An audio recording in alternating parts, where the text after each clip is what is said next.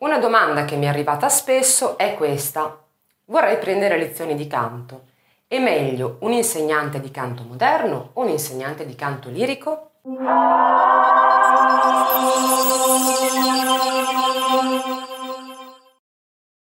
Allora, naturalmente bisogna prima di tutto capire qual è il proprio obiettivo, perché canto moderno e canto lirico sono due cose ovviamente eh, molto differenti.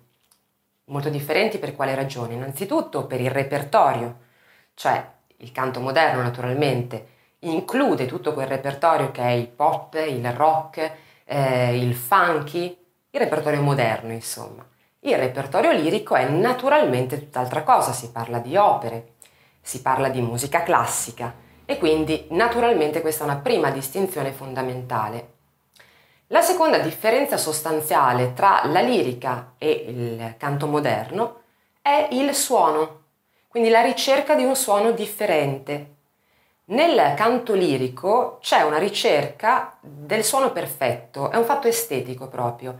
Nella lirica si ricerca un suono che sia rotondo, che sia corposo, che sia molto sonoro, perché poi il cantante lirico si troverà a performare senza un'amplificazione, cioè lui, il cantante lirico, ehm, utilizza soltanto la propria voce, solo la potenza della propria voce, quindi è un fatto fortemente tecnico. Il cantante moderno ha un grosso aiuto e il grosso aiuto del cantante moderno è l'amplificazione, è il microfono.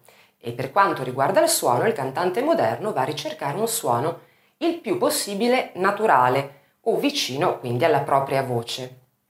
Quindi bisognerebbe prima di tutto capire qual è il tipo di cantante che si vuole diventare.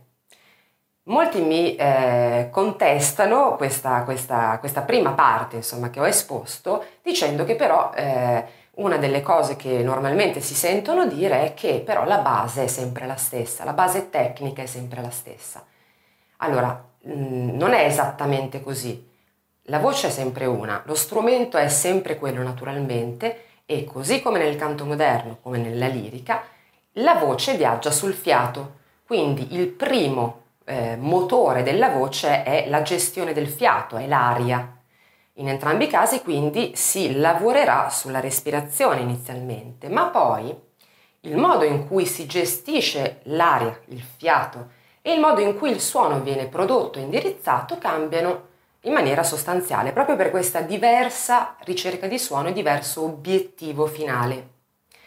Ora ci sono molti cantanti lirici che sono in grado di insegnare anche canto moderno perché non hanno solo un'impostazione lirica, cioè dopo aver eh, studiato e sviluppato pienamente un'impostazione lirica si sono anche dedicati magari al canto moderno, quindi cambiando la propria impostazione, quindi sono in grado di eh, insegnare ad un allievo anche il canto moderno, cosa che avviene invece raramente nel, eh, dalla, parte, dalla parte opposta, cioè è raramente un cantante moderno in grado di insegnare anche canto lirico proprio perché è una disciplina eh, molto impegnativa, richiede veramente anni di studio e, e, ed è difficile switchare, cioè passare da un'impostazione all'altra.